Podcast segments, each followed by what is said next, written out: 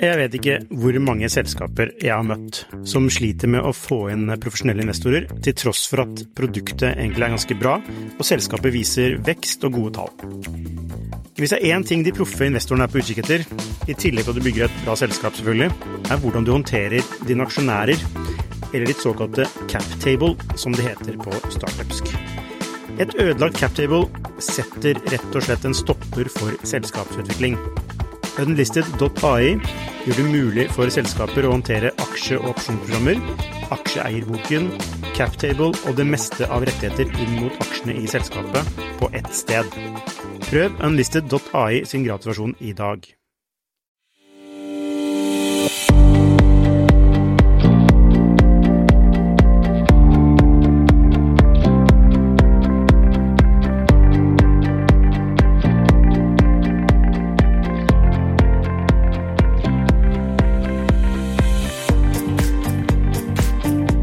Hei og velkommen til Skifters podkast. Ukens gjest var også forrige ukes gjest, nemlig Kristoffer Herheim fra Optio Incentives.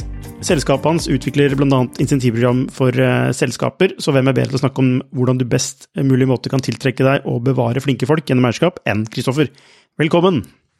Tusen takk. tusen takk. Ja, du, uh, det å gi ansatte eierskap er nesten en sånn altså nesten påbudt, føler jeg. Eller sånn, det er noe alle startups gjør, eh, fordi de ikke har penger til å kunne lønne dem med markedslønn. Så da er det jo eierskap, og det er kanskje en grunn til at man har lyst til å jobbe i et oppstartsselskap, at man er med og eier. Men eh, hva hvordan kommer man i gang med disse tingene og etc.? Det skal vi snakke litt om i dag. Men aller først, hvordan er liksom reglene for eierskap, altså medeierskap i et selskap i Norge i dag? Er det, liksom, er det enkelt å bare gi bort eierskap og, uten å måtte skatte av det etc.? Eh, jeg vil si nei, definitivt ikke. Og det gjelder jo litt sånn egentlig over hele verden, sånn high level, hvis man skal starte helt der. da. Og, og sånn, Som en hovedregel så er det jo det at det å gi bort noe på sånn generell basis til sine ansatte, det gjør man ikke uten at man må skatte. Um, og så handler det jo på en måte deretter da, om å finne ut av hva må man skatte, eh, hvordan er situasjonen vår, hva er det vi ønsker å oppnå, og så må man sy sammen noe da, som på en måte tjener hensikten, men hele tiden vite at det å gi noe eh, medfører en skatte, skattekostnad. Da. Hva er de ulike skattekostnadene man kan få? Nei, du kan jo, For å starte sånn, det er jo, Du har jo inntektsskatt. Det har alle sammen et forhold til, uh, uten nødvendigvis å være bevisst på det. Det er jo den skatten du betaler på lønna di. Um, det er jo et sånt element uh, som man bør ha et forhold til. Og så har du jo dette her som vi kaller for kapitalskatt. Som er, sant, Hvis du selger en aksje med gevinst, så får du en skattesats der. Den er gjerne litt lavere enn inntektsskatten. Um, begge de to går jo på deg som ansatt. Uh, og så har du jo et element til, som, som er arbeidsgiveravgift. Som er jo den uh, kalde kostnaden som selskap må betale Eh, som en avgift på lønnen de gir deg. Det er også et element som kommer på dette lønnsbiten. Da. Der du som ansatt må betale lønnsskatt, så må som en hovedregel også da selskapet betale arbeidsgiveravgift. Og Her er det jo det liksom å ha disse elementene litt i ikke bare bakhodet, men veldig langt fremme i pannebrasken når man, når man gjør disse ordningene her. da. Så eh, kapitalskatt eh, er jo da tydeligvis å foretrekke framfor inntektsskatt, fordi det er sånn dobbel eh, skattebyrde, ser det ut som? Ja, sånn Effektivt sett så kan man jo, det kommer jo litt an på hvor mye du tjener i, i jobben din. Eh, avhengig av liksom hvor høy, høyt opp på skatte, skattestigen du er. Men sånn veldig overordna så, så, så, nærmer du deg jo gjerne 50% i skatt eh, hvis du har, eh, hvis du har eh, inntektsskatt på ting. Eh, mens den effektive eh, kapitalskattsatsen er gjerne i overkant av 30% så, så du på en måte, totaliteten, eller differansen der, gjør jo at det er hensiktsmessig å prøve å overføre eiendomsretten på aksjene. Eh, og prøve å få så mye som mulig inn i kapitalskattverden. Eh, og så lite som mulig i, i inntektsskattverden, hvis man skal tenke slik. Ja, men eh, jeg ikke om du nevnte, men altså på inntektsskatten så har du også en arbeidsgiveravgift som betales på toppen av det. Så den, den totale byrden er vel kanskje over 60 det er riktig. Selskapet må jo i Norge ut med 14,1 eh, Har du svenske ansatte, så er den 31,42 så, så ja, definitivt. Eh, total skattekostnaden dette her er ganske, ganske høyt. så da eh, forstår jeg det slik at eh, kanskje hvis du skal da eh, gi bort en aksje, så må du da skatte av den fordelen den eh, aksjen gir. Helt riktig. Så hele verdien på det du får på det tidspunktet jeg gir deg aksjer, det må du skatte inntektsskatt av. Så hele verdien, hvis aksjekursen er 10, eh, og du får 10 eh, aksjer, så er verdien 100 kroner. Da må du betale opp mot 50 kroner i skatt for at du har fått denne verdien her. Selv om du ikke selger aksjen, selv om du bare sitter med aksjen, måte, så må du i utgangspunktet da betale en 50-lapp ut. Og I tillegg da, så ryker det 14 kroner eh, som selskapet må ut med eh, i det samme regnestykket eh, i, i arbeidsgiveravgiftskostnad eh, på det samme. Så hva da med opsjoner? Opsjoner eh, er jo sånn i utgangspunktet så er jo det en ting som ikke gir noe skatt på tidspunkt null. Så det er jo egentlig slik at i det tidspunktet du får en opsjonsavtale, så får du egentlig bare en mulighet. Den muligheten eh, gjør eh, ingenting skattemessig. Du får ikke noe arbeidsgiveravgift på tidspunkt null, og du får heller ingen skatt på tidspunkt null. Så det er jo det fine med en opsjon. Dette var annerledes i gamle dager. Da fikk du en skatt også på tidspunkter. Men eh, la oss da ta et eh, løp på en opsjon hvor du starter. Du får en lovnad. Aksjekursen er kanskje 10 kroner. Eh, du får lovnad om å kjøpe en aksje til 10 kroner om eksempelvis tre år. Det er jo en mulighet. Eh, du har en mulighet for at aksjekursen kan gå til 20. Da får du fortsatt kjøpe en aksje til 10 kroner, som er en god deal. ikke sant? Eh, ulempen med en opsjon, hvis du skal se skattemessig på det, det er at når det da har gått disse tre årene, og aksjekursen har gått til 20 kroner, og du har også da 10 kroner i gevinst, så er gevinsten din på 10 kroner den blir ansett som, eh, en, som lønn i praksis. Så da får du da 50 røftlig skatt på denne tieren du fikk i gevinst, og selskapet får en arbeidsgiveravgift på ca. 1,4 kroner basert på denne tieren du fikk i gevinst. Da.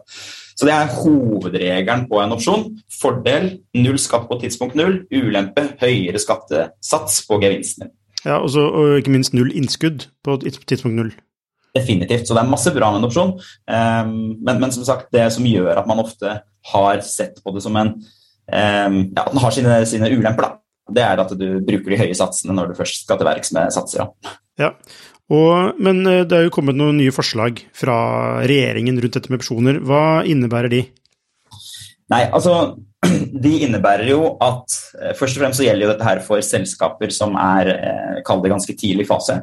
Eh, men fordelene med disse her er jo at det gjør slik at når du innløser en opsjon på det tidspunktet som denne tieren har blitt til 20 kroner, så er det ikke slik at du har en aksje nødvendigvis du kan selge. ikke sant?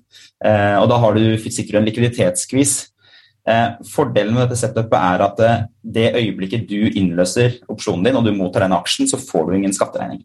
Eh, det tar lengre tid. Det er først når du selger aksjen din senere, på et senere tidspunkt, at du får eh, en skatteregning. Og I tillegg så er den skatteregningen du får da, det er denne kapitalskattesatsen, eh, som gjør at det er jo veldig mye bedre på alle mulige måter. Du slipper likviditetsskvis, og du får en lavere, eh, lavere skatteregning da, på det tidspunktet der. Og så er det som du er litt, som er litt innom her, at det er jo da fordrer jo at du treffer innenfor noen krav da, som, ligger, eh, som, som, er satt opp, som ikke er helt klare ennå, men som, eh, som, begynner å bli ganske tydelige. Så hva er sånn grove trekk, hva er de kravene? Det er jo at eh, Selskapet skal jo ikke ha samla driftsinntekter og balansesum som liksom hver for seg da, skal, kan ikke overstige 80 millioner kroner. i Det som da var foregående regnskapsår, så det kan ikke være et veldig stort selskap der. I tillegg så er det jo, Du må ha færre enn 50 årsverk. Eh, så, så, det kan ikke være et, stort selskap i antall ansatte heller. Og så må det være ganske et ungt selskap. Det betyr jo at det er vel ti år som er satt som en grense. Så, så i tildelingsåret, hvis eh, du har eksistert som selskap i over ti år, så, så, faller du utenfor. Så kan det ikke være børsnotert. Ellers er det også litt slik at man kan ikke, altså En gründer kan ikke tildele opsjoner til seg selv hvis gründeren veier, eier da, over 25 eh, av aksjene, da faller den også utenfor. Da. Så det er noen sånne elementer som, som eh, kan diskvalifisere det potensielt sett.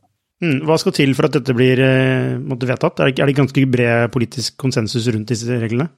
Jo, eh, Min feeling av det nå, uten å være noen skatteadvokat, da, er at eh, det er litt sånn både bred politisk enighet rundt at dette kommer.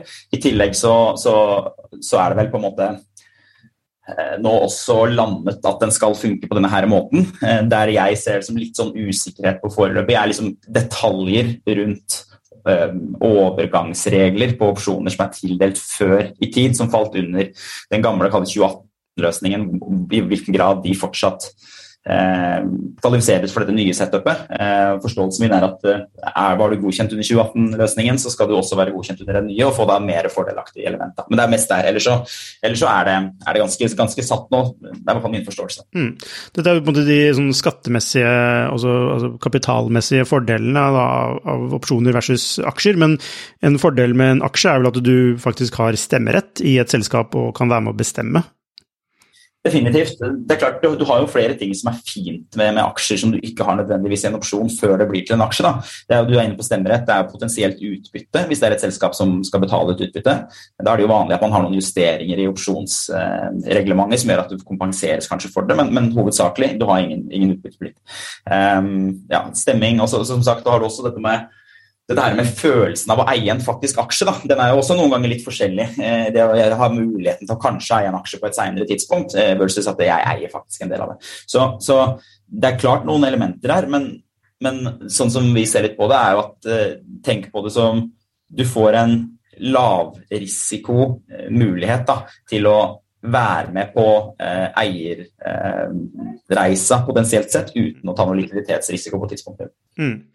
Ok, så um, hva ligger til grunn for et godt insentivprogram? Hvis man skal liksom tildele da, aksjer til uh, potensielle nyansatte eller eksisterende arbeidsstokk, hva, liksom, hva, er grunnprinsippene for et godt insentivprogram?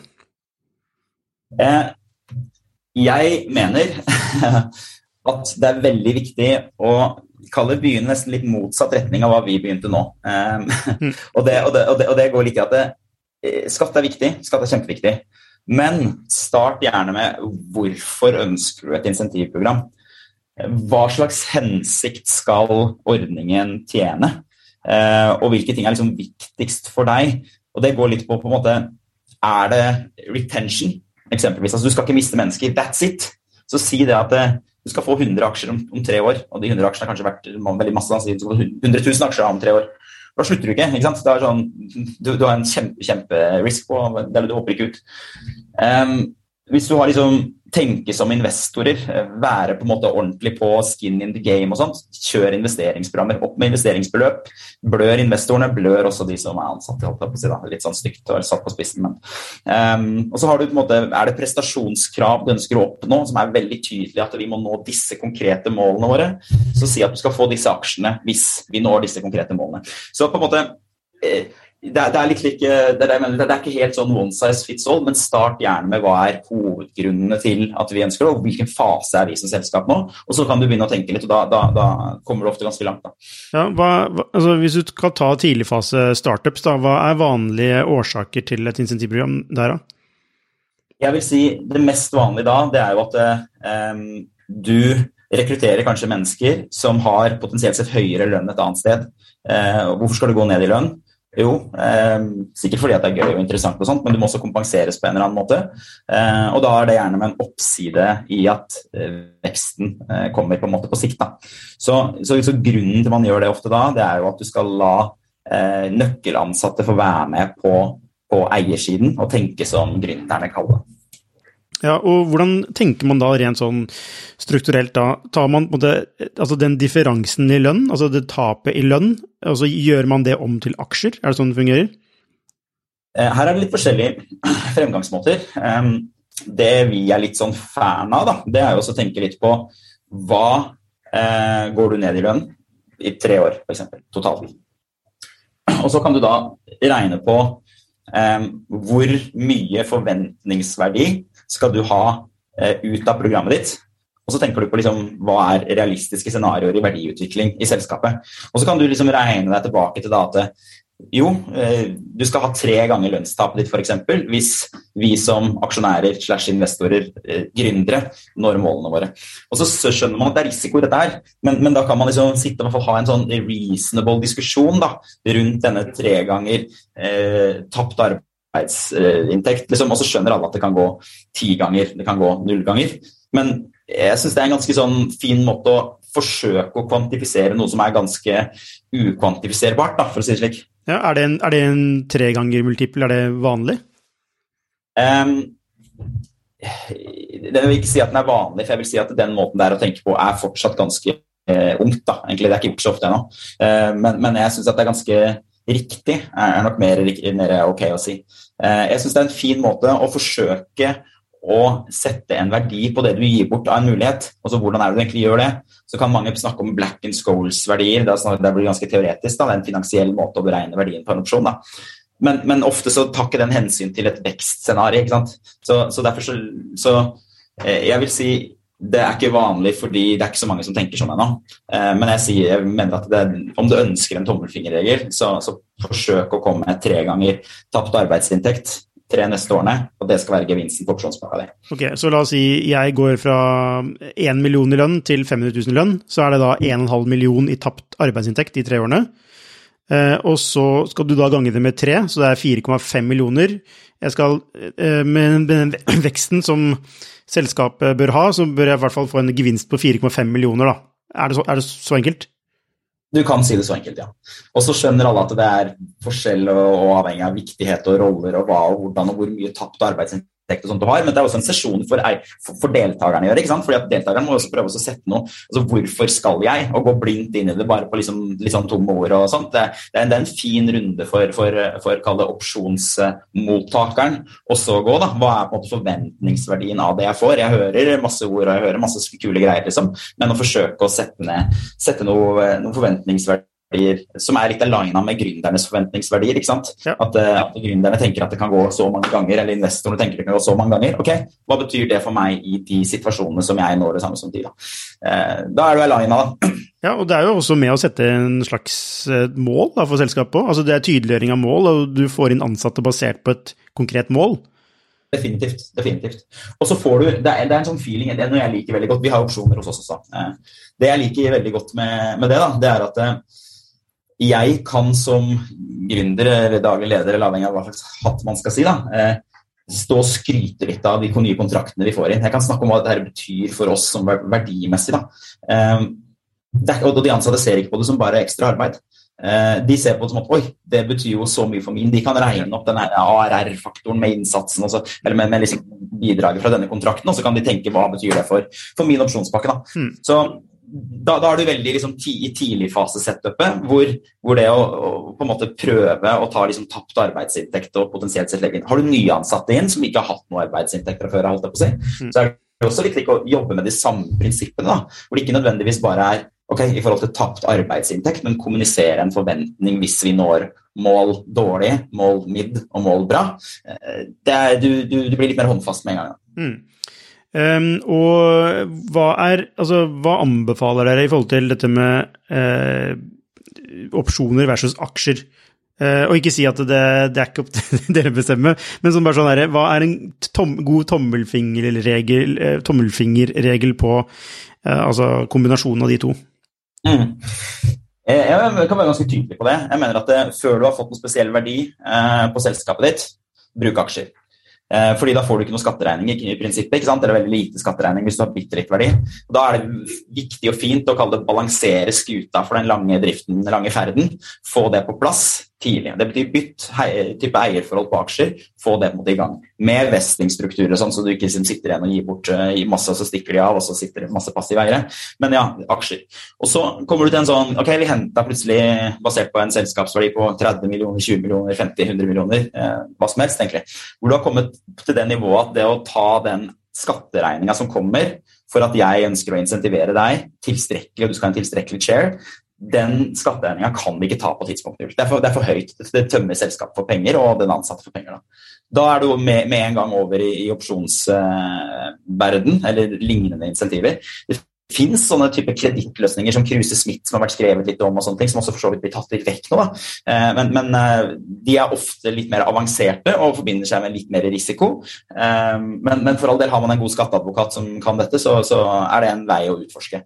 Men hovedregelen vår er så fort du har passert der, begynn å tenke opsjoner. Og det er spesielt nå som den nye, eh, nye ordningen kommer. Eh, fordi da er det like bra som, eh, som eh, aksjer i prinsippet, fordi du får samme lave skattesats frem i tid, og du kan holde risikoen på tilsvarende null da, eh, for eh, de ansatte, som kanskje er en mer sårbar likviditetsposisjon. Da. Fint med dette her er jo at det er kult å komme inn i startups. ikke sant? Du har muligheten til å være med på eierskapet uten å tømme lommeboka altfor hardt, og så får du en del av den verdien du er med og skaper, da, som er kjempe, kjempebra.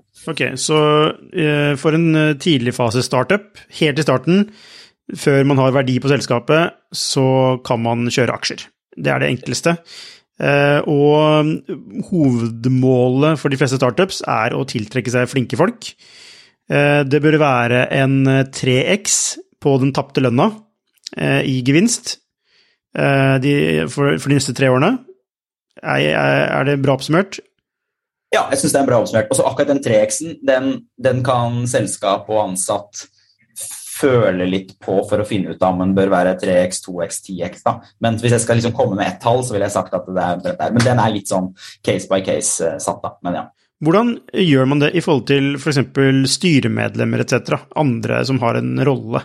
Er det samme struktur, eller er det litt annerledes da? Um, det er jo et godt spørsmål. Jeg vil si I de selskapene vi snakker om nå, som er såpass tidlig fase, så vil jeg si at uh, du kan tenke samme struktur. Det eneste som er verdt å ha med seg, er at ofte så er jo styremedlemmer der på litt andre terms enn en ansatt. Det kan være at du sitter der et år, f.eks. Eh, hva gjør du da med liksom opptjeningstiden på tre år? Mm. Så Du må, liksom, du må hensynta tidshorisonten. Du tenker at disse her er rett på plass. Skal de miste eh, muligheten til å opptjene opsjonene sine eller miste aksjene de har fått gratis? Hvis de liksom på en måte blir byttet ut av en annen investor som kommer inn, må du tenke igjennom det i avtaleverket ditt. Men ellers kan du gjøre det ganske likt.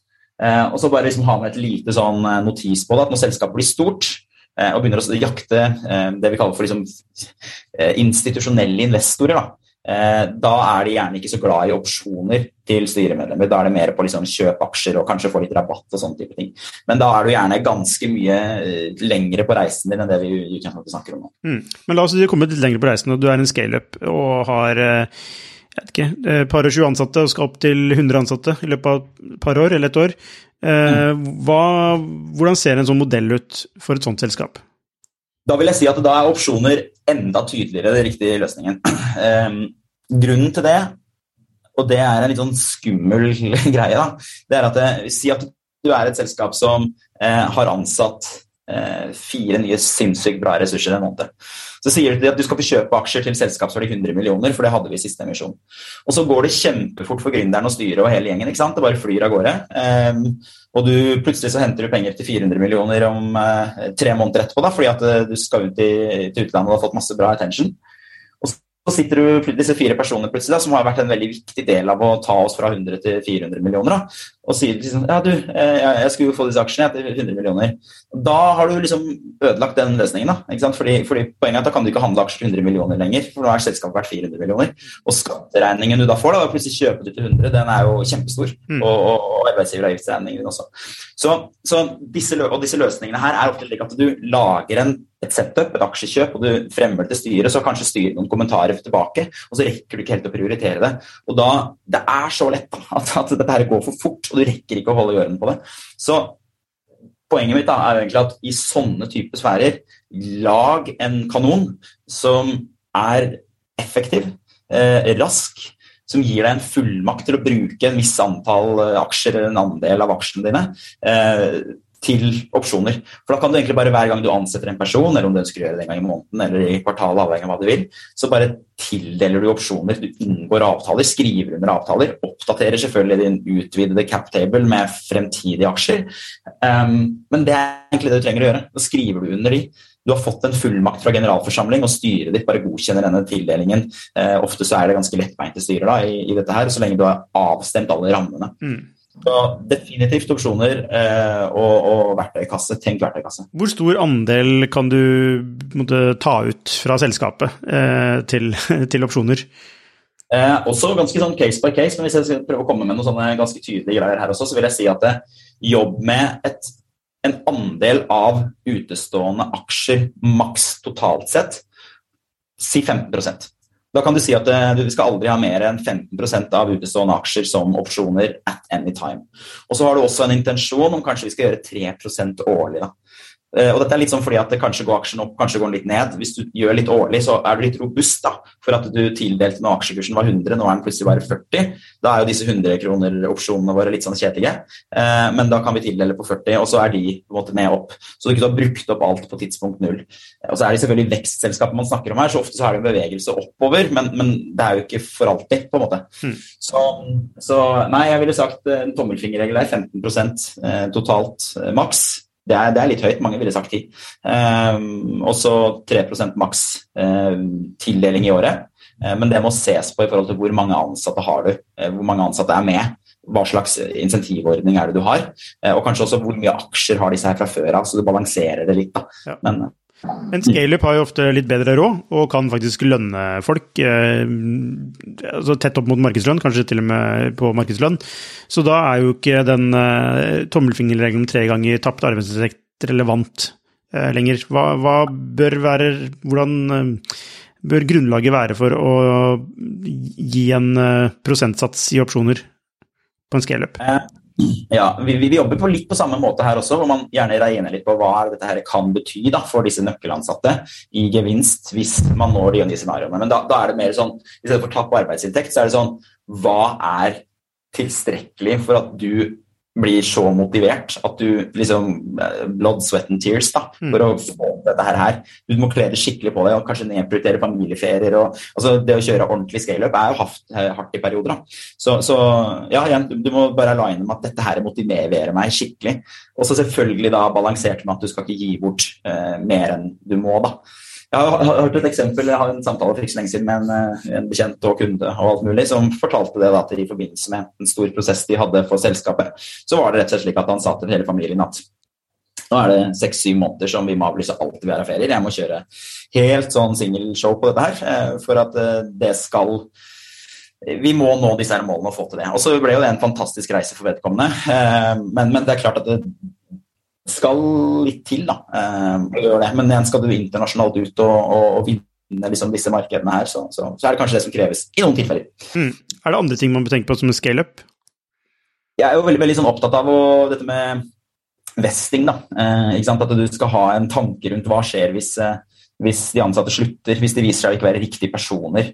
Eh, da må du ha en, en måte å Kall det ta tilbake opsjonen eller ta tilbake aksjene, avhengig av hvordan du gjør. Mm. Så ikke du havner masse passive. Så, så tenk gjennom vesting, eh, vesting, eller opptjeningstid i forhold til selskapets eh, mål eh, og horisont, og det er det jeg er i dag. Um, alltid viktig å tenke liksom skatt og likviditet. altså Si at opsjonen opptjenes etter to år, og så løper den ut etter to og et halvt. Og så har aksjer eller selskapsverdien gått fra 100 til millioner til halvannen milliard, men fortsatt er det ingen som kan kjøpe aksjene dine, og du er ikke notert på noe børs.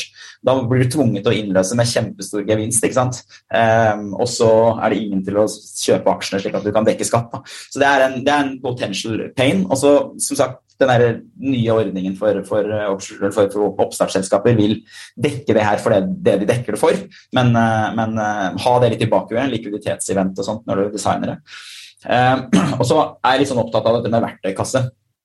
Tenk på tidspunkt null hva trenger vi? Få godkjennelse fra generalforsamling og styre med på det. Slik at du har Kanskje nå så trenger jeg en sånn ordning litt sånn kjapt denne personen her, for jeg skal rekruttere den ut fra den stillingen, og den er super crucial. Da har du liksom den verktøykassa du kan bruke der.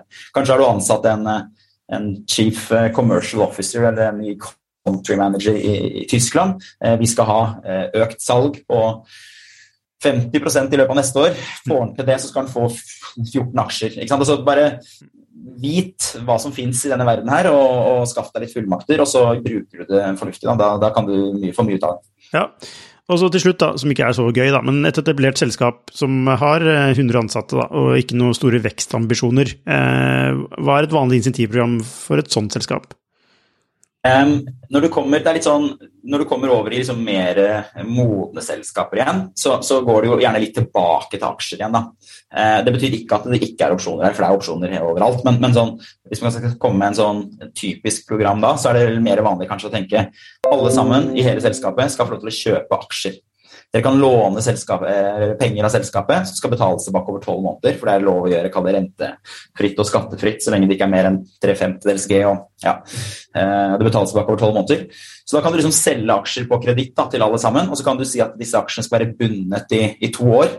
Og da kan vi selge de til litt rabatt, kanskje f.eks. 20 rabatt. Um, og så er den også skattefritt. For det er egentlig ikke rabatt, det er en verdireduksjon. For en bundet aksje er verdt mindre enn en fri aksje. Det blir mye detaljer fort her, men, men, men, men, da har du en måte å få folk med på eiersiden. Du lager noen sånne innbindingseffekter, i hvert fall sånne salgsrestriksjoner. Og så, og så, eh, er du med på verdistigningen. Dette bygger litt kultur. Og, ja. disse, disse, ordningene kan du også legge på bonusaksjer. Du kjøper en aksje for en halv aksje om to år. Eh, også ganske vanlig da, for, for eh, litt mer stabile selskaper. Ja. Dette her er også noe som brukes tidligere, altså, men, men, men, mer vanlig nå. Men Er det rett, riktig å si at det har ikke like stor effekt å, i et etablert selskap sånn, altså versus det å kunne være med på en vekst og få potensielt stor gevinst? Um, ja, jeg vil vel si like stor effekt har det kanskje ikke. Eh, men, men når det er sagt, så har vi jo veldig gode eksempler som Siveidekke, da. Eh, som, som, har en løsning som alle ansatte i mange år eh, har fått lov til å kjøpe aksjer i Veidekke. Hvor i perioder så har over 20% av alle utestående aksjene i, i Veidekke vært på Veidekke-hender. Hvor det er en sånn kollektiv feeling at Veidekke er litt bort hvor det er en kollektiv feeling rundt at, at dette aksjekjøpsprogrammet som gjøres én eller to ganger i året, det, det er litt blest rundt. ikke sant? Så, så som, som, kulturskaper og det liksom at dette er, dette er litt vårt, mm. så, så, så, har det vil jeg si, definitivt en potensiell stor verdi også når selskapet blir større. Men det er ikke liksom samme girings- og liksom grisemotivasjonsboosten. Uh, det tror jeg nok ikke. Du, nå har vi egentlig vært gjennom eh, det mest elementære, eh, tenker jeg, innenfor dette her. Eh, men sånn helt på tampen, altså hvis du skal gi noen råd da, for å komme i gang med å fikse disse tingene Du har, mye, du har sagt mange gode råd gjennom dette, denne sendingen, men hva er måte, et godt råd for en, en, et tidligfase startup, hvis man skal sette i gang et sånt program? For det er jo ikke bare det liksom, altså, å leie inn en advokat, det er, mye penger for, en, ja. en, liten bedrift. Så, så hvordan går man frem? Um, det er et godt spørsmål. Uh, vi har jo en del sånne henvendelser på sånne type ting. Jeg, jeg ville sagt snakk med noen. Uh, start med det. fordi at du skal ikke være ekspert på alt som gründer. Um, snakk med Det kan være advokaten din, det kan være uh, en som har gjort det før. det kan være oss. bare for å få litt, litt guidance i hvilken retning, og dette her er liksom do's and don'ts i ditt case. Jeg tror du har fryktelig mye å hente på å sette dette i riktig retning og, og lære litt av andres feil. Um, Nesten så jeg bare vil si det. Altså. altså bare snakk med noen og gjør litt research, fordi da, da, da kommer du så mye mer riktig ut. Kristoffer hmm. Harheim, tusen hjertelig takk for din innsikt eh, nok en gang. Eh, og så ønsker jeg Optio Incentives lykke til. Og jeg antar jo at dette er bare et voksende marked dere opererer i? Ja, med alle børsnoteringene som var i fjor, og, og med eh, all fokus på eierskap, også blant tidligfaseselskaper og alt sånt, så, så definitivt ja. Tusen takk skal du ha, Kristoffer. Takk. Hei, hvis du likte denne episoden, så abonner på den, og gi den gjerne en femstjerners rating med dine tanker. Hvis du er interessert i temaene vi tar opp på denne podkasten, så anbefaler jeg deg å gå inn på skifter.no, og hvis du mener vi fortjener det, så kan du gjerne støtte oss ved å abonnere på Skifter. Takk for at du hørte på, så ses vi neste uke.